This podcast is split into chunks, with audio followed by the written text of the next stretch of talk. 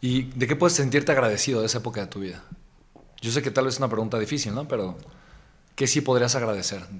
No cambiaría nada, amigo.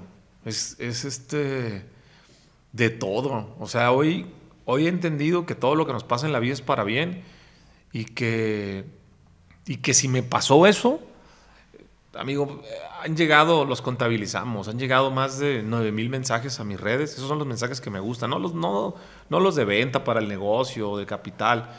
La gente que dice, güey, estaba perdido, me quería quitar la vida, vi tu testimonio, vi tu entrevista con Ayo, vi tu historia aquí, vi tal podcast y sé que también puedo salir adelante. Sabes que mi padrastro también me abusó de mí. Y yo no le hablaba, dice, pero ya lo perdoné. Pero no sé si lo puedo invitar a comer y se ríe la gente. Como tú perdonaste a la gente que te hizo daño. Entonces. ¿Cómo perdonas al que te hizo daño? Pues lo miras a los ojos y le dices, te perdono. Sí, no, no tienes un poder sobre mí, tal cual. Y, lo haces no está? de corazón, desinteresado. No sé porque no tuve que perdonar a alguien que no que ya no está. Yo me di la tarea de buscarlos. No sabría decirte cómo. O sea, es tan fácil como elegir perdonar. Yo, yo, elegí perdonar. Entonces, no, amigo, no cambiaría nada de lo que. Mucho tiempo sí lo quise cambiar y estuve enojado con la vida y peleado y resentido y me quería morir en las pandillas. Pero hoy, aunque me lo preguntas a mis 37 años, es una historia muy poderosa. Tiene un poder de transformación en las conferencias, en, en ayudarle a la gente. Entonces, no. ¿Sabes qué es lo único que sí cambiaría? Que si pudiera Hoy con el entendimiento que tengo, es que sí fue bien duro para Jorgito de 8 años, fue muy, muy, muy, muy duro.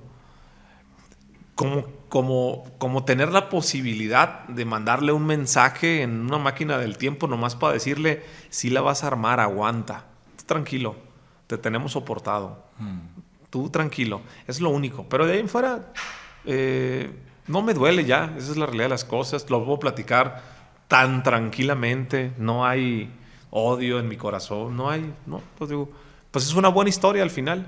Claro. La historia está terminando bien. Hay algo que yo venía reflexionando, justo hoy en la mañana que estaba corriendo, venía reflexionando algo porque eh, venía un poco incómodo, cansado. Sí. Eh, y de alguna manera me acordé, me acordé justamente eh, de, pues de un amigo ¿no? que, que vi esta semana y, y, su historia tan fuerte, tan difícil, una historia también de superación espectacular y cómo realmente cuando estás en contacto con el dolor, con situaciones difíciles, con retos fuertes, de repente un cansancio, de repente un pequeño estrés, de repente, ¿sabes? Un dolor físico, ¿no? Que ni siquiera es lesión, solamente es, ¿sabes? Cansancio, o solamente es estoy en mi límite de crecimiento, pues es nada, ¿estás de acuerdo? Sí.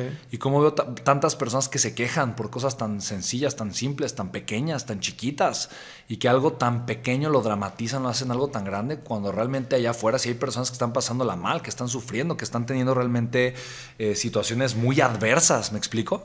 Sí. Y hay personas que de alguna manera le dan demasiada importancia a tantas cosas allá afuera. Yo creo que yo, yo respeto y admiro mucho, eh, te admiro mucho a ti, hermano, de verdad. Y respeto y admiro mucho a todas las personas que, que se levantan a pesar de, de, los retos de la vida, ¿no? de los retos fuertes, difíciles.